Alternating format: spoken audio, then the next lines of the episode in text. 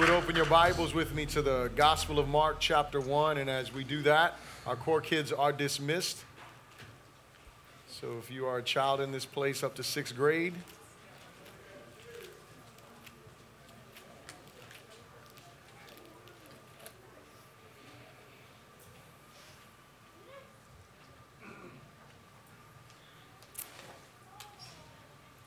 And if we could just remain standing for the word, the reading of the word, if you're able.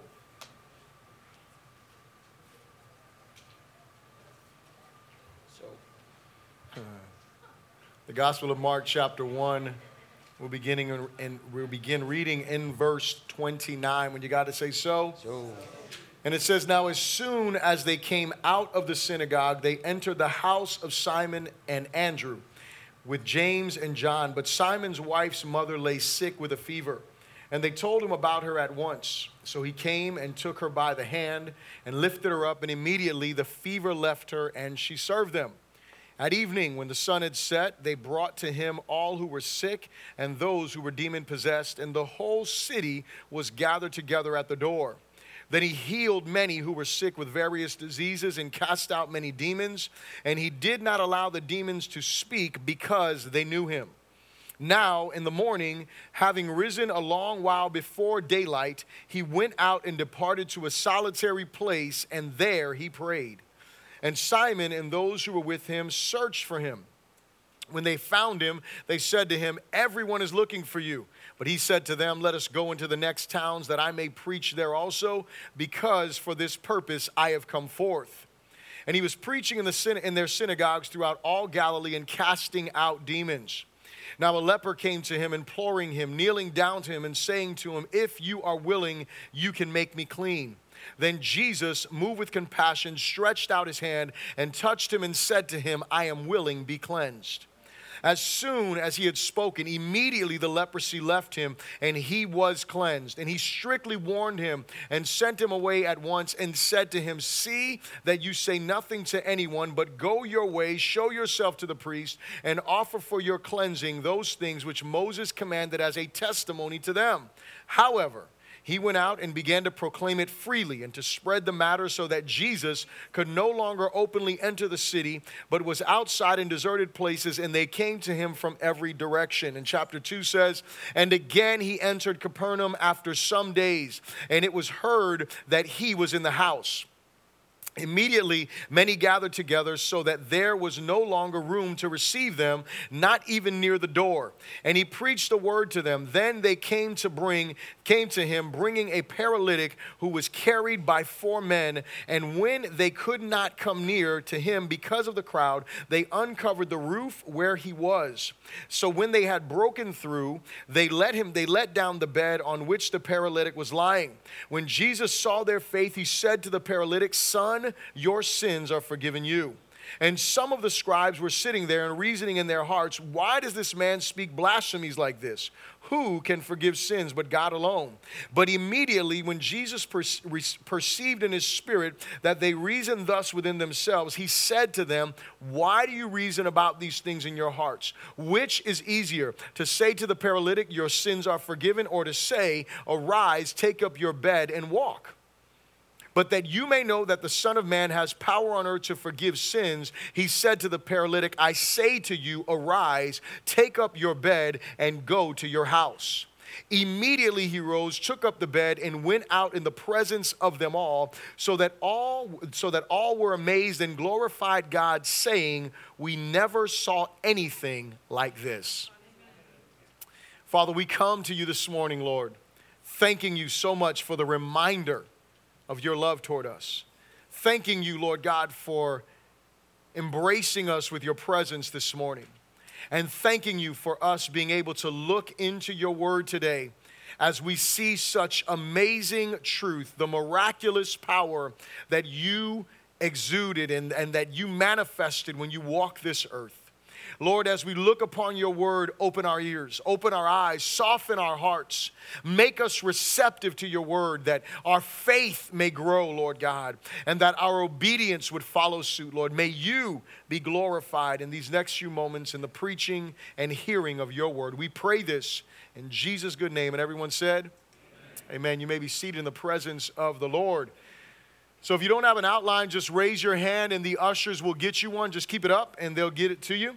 Um, important that you have the outlines. You can follow along in the intro. You can take some notes. There's questions there for you to answer. And so you'll be able to answer those questions and you'll be able to, you know, think introspectively and hopefully you'll look, look through um, the scriptures that we're going over together um, this morning. But then also there's the opportunity for you to help someone else grow in their faith. And so you can sit by someone and take them to lunch, you know, and make some appointments with them so you can help them learn God's word and what you're learning, you can share with them and that will help them grow in their faith. And let me say it like this if you'll take it upon yourself to teach someone else, you will also grow more in your faith. Are you here?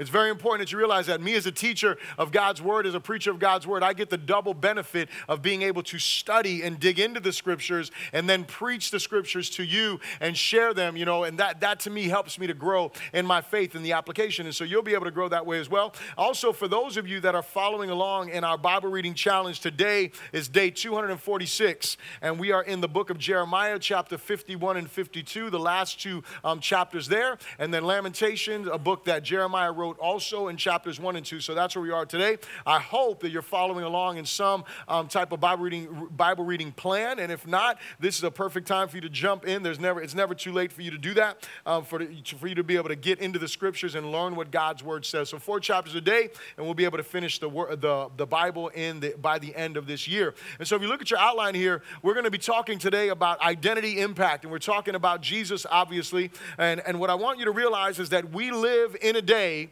in which many within our culture would have us believe that the church has lost its significance or its relevance. And I would contend that we can never do either, yet we can lose focus and get off mission. Are you here?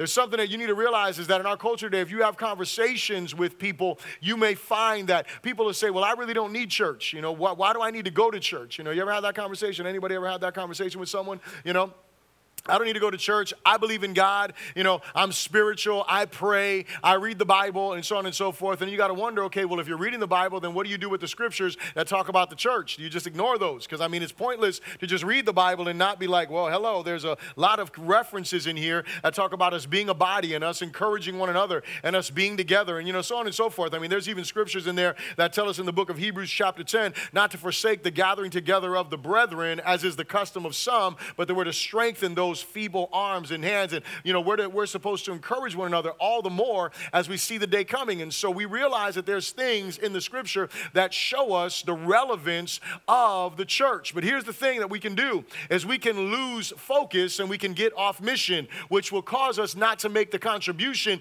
in the culture that we need to make. Are you here, right? I mean, this is truth. Like we, we do that. And, and, and the other thing that happens is the reason why people have this idea that they don't need church or that they don't need to come to church is because they look at church as a building and not as a people.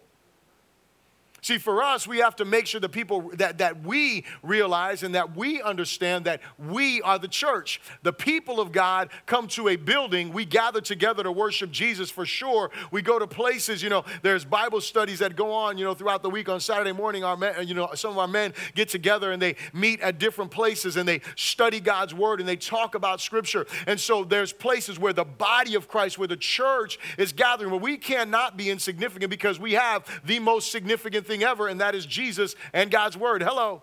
We are relevant because the Word of God is always relevant. So we just need to stay on mission. So, how do we do this? Well, if you look at the second paragraph here, if we are to impact the culture like Jesus did, we must live out of our identity.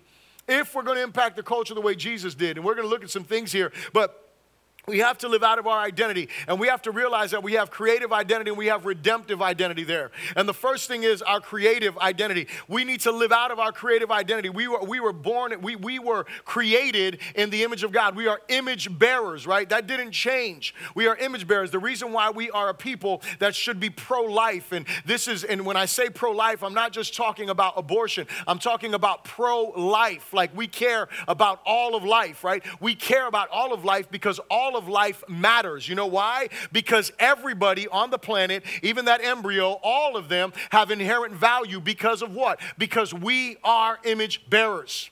So, everyone, no matter their race, no matter their religion, no matter their social status, no matter where they are, they have value because they are image bearers. Every good thing you see in someone is an indication of the image of God upon them. A person who can sing, a person who can play an instrument, a person who is good at business, a person who is good at math, a person who does anything that is good, that is the image of God that is coming through them. People that do good things and they don't know God, they don't serve God, they don't follow God, but there's something in them that makes them want to do good stuff. Like you can see that it's genuine. They're not just trying to get accolades for it. That is something that is inherent in them because what? God put it there creative value. And so we live out of that identity that we all have what? That we all have this identity as image bearers. The imago Dei is inside all of us. And now the fall happens.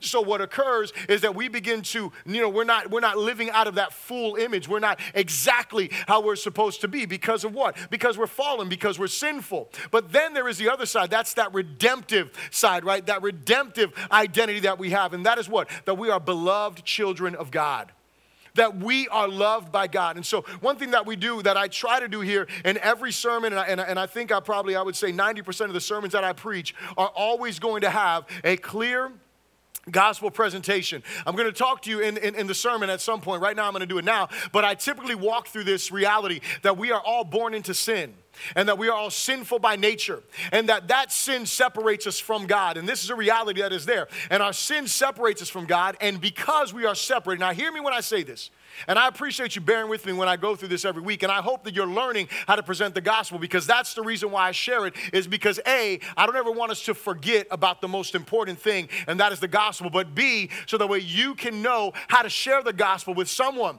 What happens is every person who is born, they are born in a sinful condition. And they make decisions to sin against God and rebel against God. And what that sin does is it separates them from God. And that separation is not just like, hey, God doesn't doesn't care about me or anything. No, no, God cares about you. It's you're rebellious toward Him. And because of that sin that separates you from Him, you are on your way to hell because of what? Because your sin requires some kind of retribution for your actions. And the Bible teaches that no matter what we do, because, you know, no matter how good we try to be, our good behavior can never save us. Are you here? See, that, that consequence of sin, that judgment against sin, which is hell and an eternity separated from God, we cannot, listen, we can't give enough money for God to say, you know what, I think you gave enough, so I want to bring you to heaven. No. Hey, you know, if you go to church, that's a good enough. You know, that's a good thing. You know, nope. Oh, well, you know, you do a lot of good things. Well, nope, that's not good. Nothing that we do is going to ever appease God. And so the beauty of this, that's the bad news of the gospel. The good news is this, is that Jesus died in our place. He shed his blood in our place and he died so he could do what? So he could redeem us. That's where we get our redemptive identity from. So he could redeem us and he could bring us into a relationship with him. And so now we don't depend on our good works. We don't depend on the things that we do. We depend on what Jesus did and now we walk in a relationship by faith with him. And that's how we come to salvation. That's how we come to know him. We put our faith in Christ. Now here's the thing that happens is a lot of times, you know, we kind of just leave it there and, you know, I'll say now now we are a new creation. Now we have a new identity. Now we have a new nature. And this is what I mean that we have to live out of our identity. We have to understand that no longer does God see me as his enemy, no longer does God see me as a sinner because I am not that anymore in the redemptive sense. We are sinners by nature, and we will always battle sin while we are in this earth. But now God sees me as a son. If you're a lady, he sees you as a daughter. He sees us as those whom he loves. Y'all should get excited about that right? That, I mean, that's how he sees us. He sees us as those, if you're his child, if you're not his child, then you're his enemy. But if the beauty of it is, for those of us that have put our faith in Christ, we are deeply beloved by God.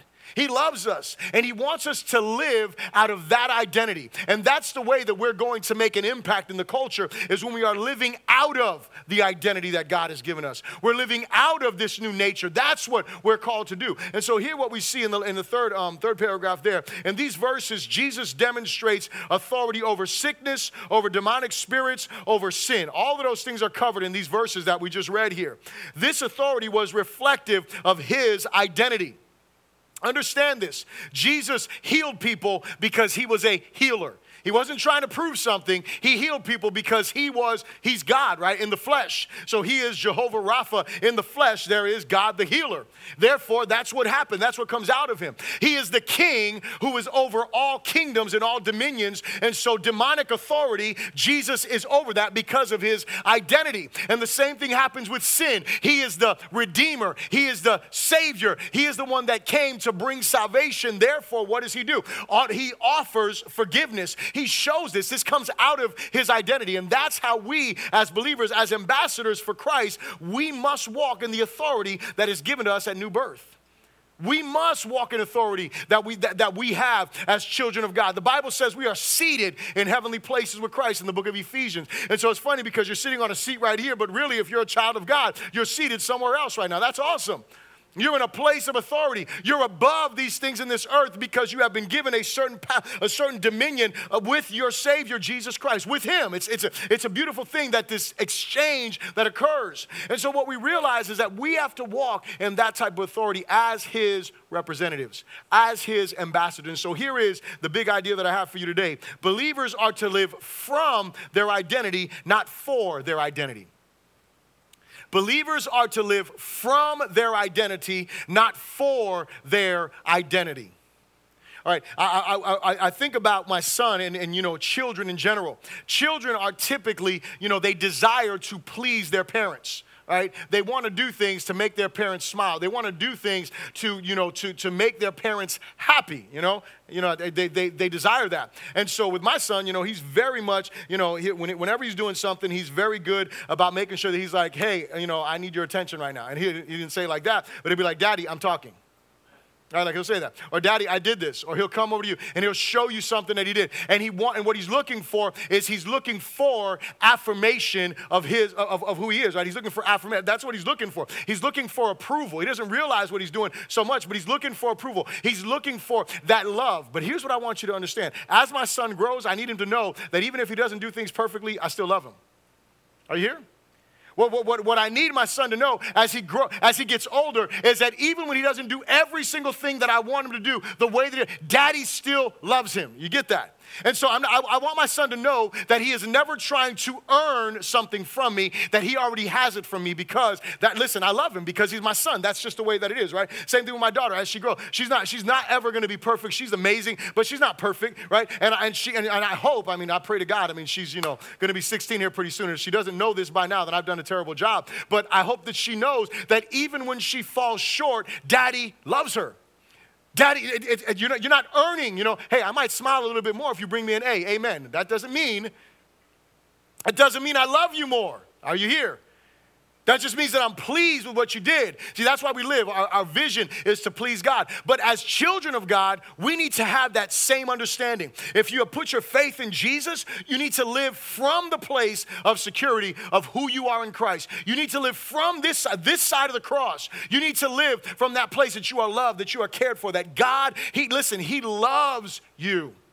I don't know if it was this service or last service, you know, both services, they get kind of, you know, foggy in my head. But, you know, uh, Minister Eric was saying, you know, it's not that God is mad at us, he's madly in love with us.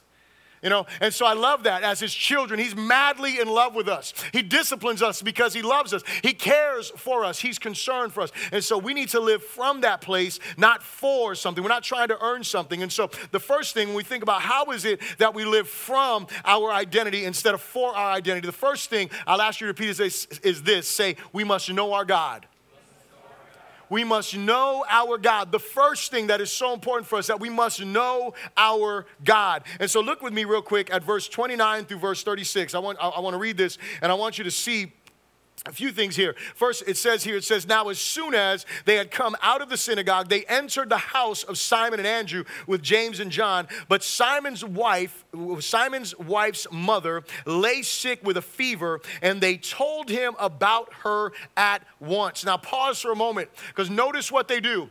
Immediately, they come to who? They come to the one who can solve the problem.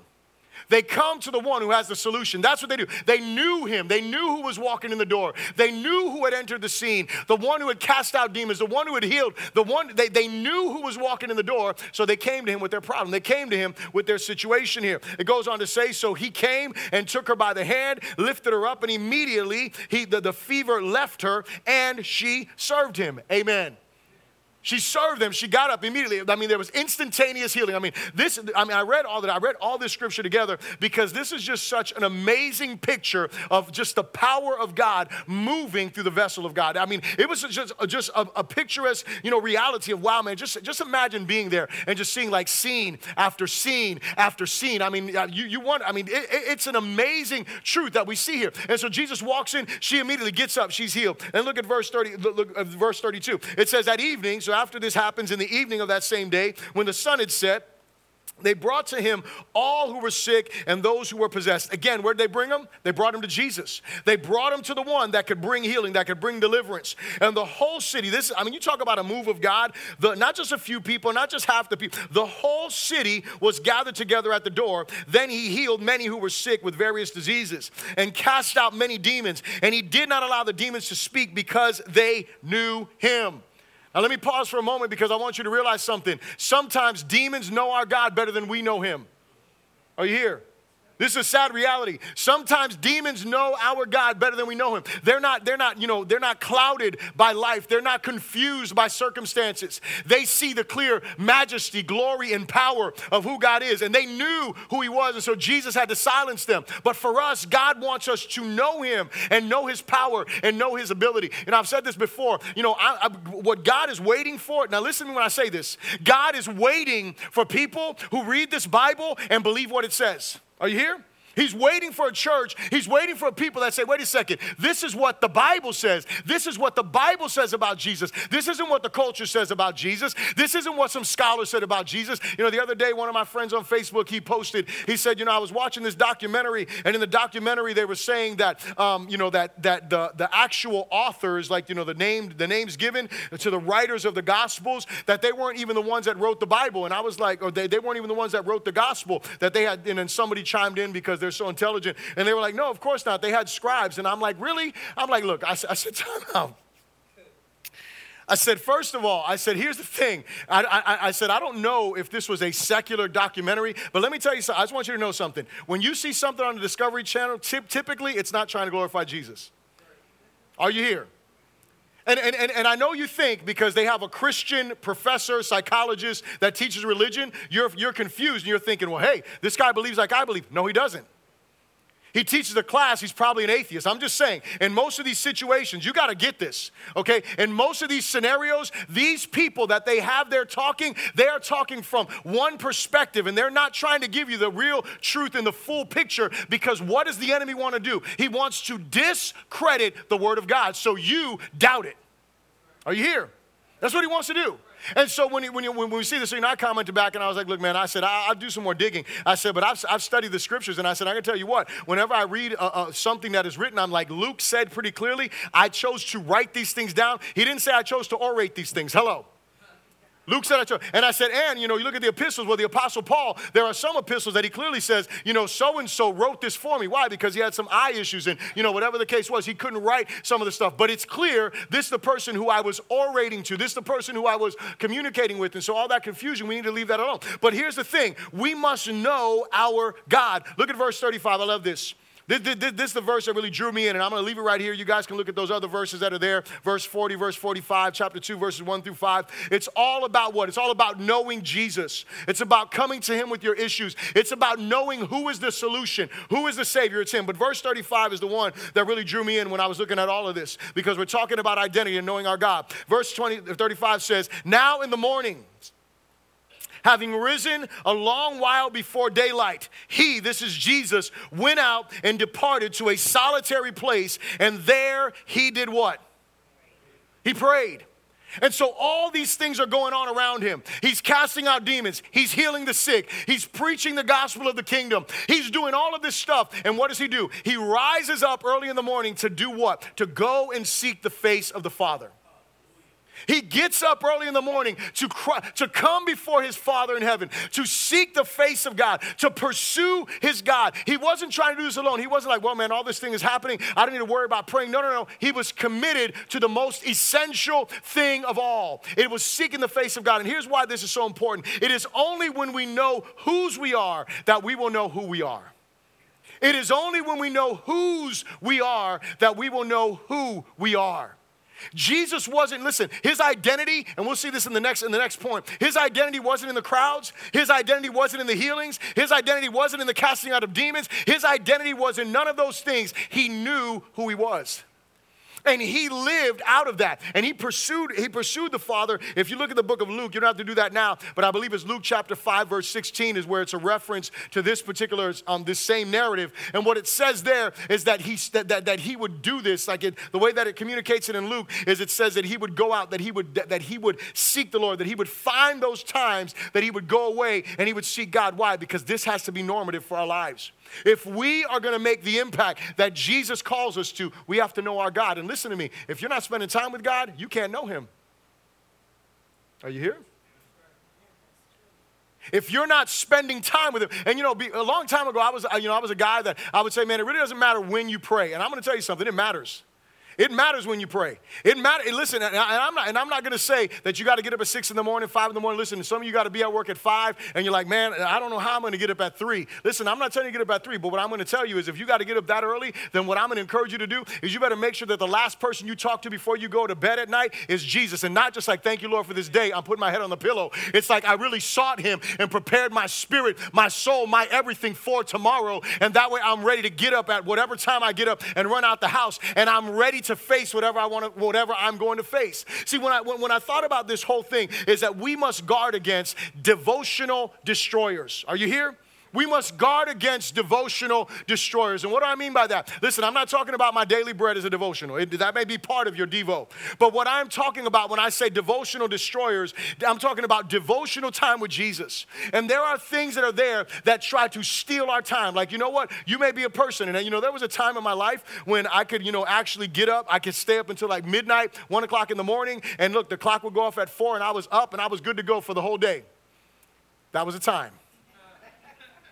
That is not the season of life I'm in now. I realized something happened a couple of years ago, and I thought I could still do that. And what I realized is that when I stay up until midnight and my clock goes off at five, I'm like, man, can I stay in bed for another hour? Glory to God. And even when I get up in that hour, I still feel dead. So here's what I'm saying what keeps me up at night? What keeps you up at night? What is, is it the internet? Is it, is it you having to stay up to, you know, talk, you know, to, is it you staying up watching programs or, you know, movies or, you know, whatever, whatever it is that is hindering you, right? That is a destroyer of your devotional time. Look, you need to say, let me shut that thing off. Let me turn that computer down. Let me put my phone in the kitchen. Hello, somebody whatever it is that is that, that is that is taking away from my devo time with the lord whatever it is that is hindering me from seeking god then i need to do it. Because here's the thing i know this much. I know the difference between me driving after i've been saturated and smothered in the love of god and me driving trying to get saturated and smothered. Hello somebody there's a difference. There's a total difference when someone cuts me off and I just am thinking about the glorious and wondrous time I had with Jesus and me trying to have a glorious, wondrous time with Jesus and someone cuts me off. It's like they walked right in between me and Jesus. Hello, somebody right? And so I'm, I'm, just telling you for me, I don't know about you, you may be more holy than I am, and praise God for that. Pray for me. But what I am saying is that I know the difference between me, you know, having the time with the Lord. And so what am I saying is that we need to be marked. Listen to a couple things I wrote down here. We need to be marked by grace before we are hammered by conflict. We need to be marked by grace before we are hammered by conflict. Can I tell you something? You and I are going to face conflict daily. And what needs to mark us is not the conflict, it's the grace of God. We need to be marked by the grace so when we walk into the conflict, we know how to act, right? We need to be filled with the power of the Spirit of God before we are drained with opposition. How many of y'all face opposition? Hello? Right? Some of you, I mean, a few of us, we face opposition. Like, we need to be filled with something or else we are empty. And if you're empty, guess what? Nothing, there's nothing to be drained. You're just overwhelmed. We need to be centered in the wisdom of God before we are inundated with the foolishness of men. How many of y'all deal with foolish people? I'm not telling you to name them. I'm just saying, right? Like, you know, yes, I deal with, like on a daily basis, I'm dealing with fools. I mean, you know what the Bible says? Here's what the Bible, let me tell you what the Bible says. In the book of Proverbs, it says this it says there are two voices that are crying out the voice of wisdom and the voice of folly, foolishness. And they're crying out like at the street corner, they're crying out at the head of the city, and they're saying, hey, I want you to come this way. So foolishness is saying, hey, I want you to come over here. And then wisdom is saying, I want you to walk this way. And you and I have to make the choice. But here, just think about your day. I want you to think about this for a moment. Think about your day when you walk into conflict, when you walk into opposition, when you walk into foolishness, and you are saturated, you are marked, you are filled with the power of God, as opposed to a day that you're not all those things. Think about the difference that you'll have when you walk into life being filled with God's Spirit in His presence. It's a, it's a totally different thing. And so the first thing is we must know God. The second thing is, say this with me, we must know our purpose. We must know our purpose. Look at verse 37 right here. And we're not going to read every single part of this. I was going to read all the way to 45. We're just going to read a couple of verses here. It says, When they found him, they said to him, Everyone is looking for you. Such a mighty move, right? And so everyone in the city's looking for him. Like, that's exciting. Like, everybody wants to be sought out like that, right? Look at verse 38. It says this. It says, But he said, This is Jesus to them, let us go into the next towns, that I may preach there also, because for this purpose I have come forth. And so I'm just, I put myself in Jesus' position. If I was in a place and everybody in the city was coming to hear me preach and everybody was looking for me all the time, I probably wouldn't leave. Hello. I'm just saying, like, I don't know about you, but if you had a bunch of success like that, you'd probably be like, you know, I'm staying here. I think this is a good place to be, right? Like, that's, you know, God is with me. Amen, right? I mean, like, like that, like, I, I don't know. Like, that's just how I would think. But it seems like Jesus is a total opposite. He's telling this leprous guy, don't tell anyone about me. Hello right? Like Jesus goes, he's, he's leaving the crowds to go preach to people that haven't heard the gospel. He's doing something completely different because what? Because Jesus knew his purpose. His identity led him to knowing the purpose of God. And so he was walking in his purpose. He understood that, and he wasn't because, again, his identity wasn't in people, his identity wasn't in things, his identity wasn't in accumulations. His identity was in who God was and who he was in God, and also what his purpose was. He knew what his purpose was. So he pursued that. He walked in that purpose. He sought the, he sought the will of God. Everything that he did was to please God and to honor God. That's what he wanted to do. And for us as children of God, it should be the same thing. We should desire to please God. We should know the purpose that God has for us and walk in that purpose. The third thing I'll ask you to repeat after me is say, we must offer what Jesus offered we must offer what Jesus offered. Look at, look at chapter 2, verses 5 through 12. Look what it says here. It says, When Jesus saw their faith, he said to the paralytic, Son, your sins are forgiven you. And so, just to backtrack a moment, I want you to think about this, okay? Think about this building and, and think about this room being filled to where people, there's not even standing room in this place. I mean, that's how filled this house was where Jesus was. There wasn't room by the doors, it says. I mean, there were people that were out the doors. I mean, there was no place to enter this room. And then all of a sudden, in the midst of all of that, these four guys, they have their friend who's a paralytic, and they decide, well, you know what? There's only one way to get to Jesus, and we're gonna have to go up on the roof and we're gonna have to break through the roof and we're gonna have to drop our friend down. So just think about it. We're in here, I'm preaching, all of a sudden you see drywall start falling. Hello you see someone being lowered down in the midst of this place, right? You'd be like, that's pretty crazy, right? Y'all be like, a terrorist hit us or something. I don't know. You, you would know what's going on. And so the reality is that this is what's going on. And so these guys were desperate. Again, they knew who Jesus was. They brought their friend to him. And because of their faith, Jesus says these words to them. And he goes on he says, And some of the scribes were, there, were sitting there and reasoning in their hearts, Why does this man speak blasphemies like this? Who can forgive sins but God alone? And so again, we have to offer what Jesus offers. So then he goes on, and I'm not going to read the rest. He goes on and he tells him, he says, What's more difficult? What's more difficult? To tell this guy, you know, your sins are forgiven, or to tell this guy, get up and walk? Which one's harder? And his whole point is, he's like, Look, I'm going to show you who the Son of Man is.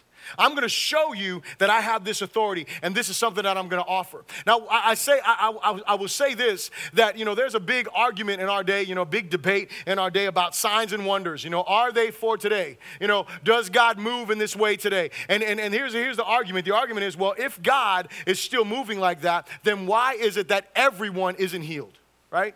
Like, that's the question.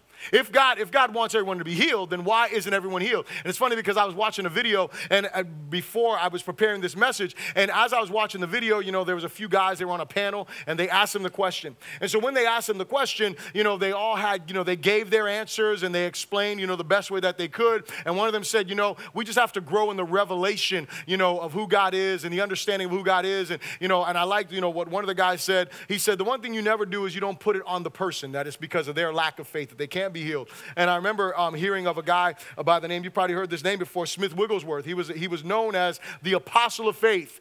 And he had a daughter who was deaf, and I think she was deaf in one ear. And so, you know, back in those days, you know, this is way old, um, you know, or, or, years and years ago. And in those days, they didn't have hearing aids. So had, she had like a horn that she would walk around with so she could actually hear what was being communicated. And she would sit on the platform of her dad's healing ministry, and her dad would literally say this to the crowds, be like, she doesn't have the faith to be healed.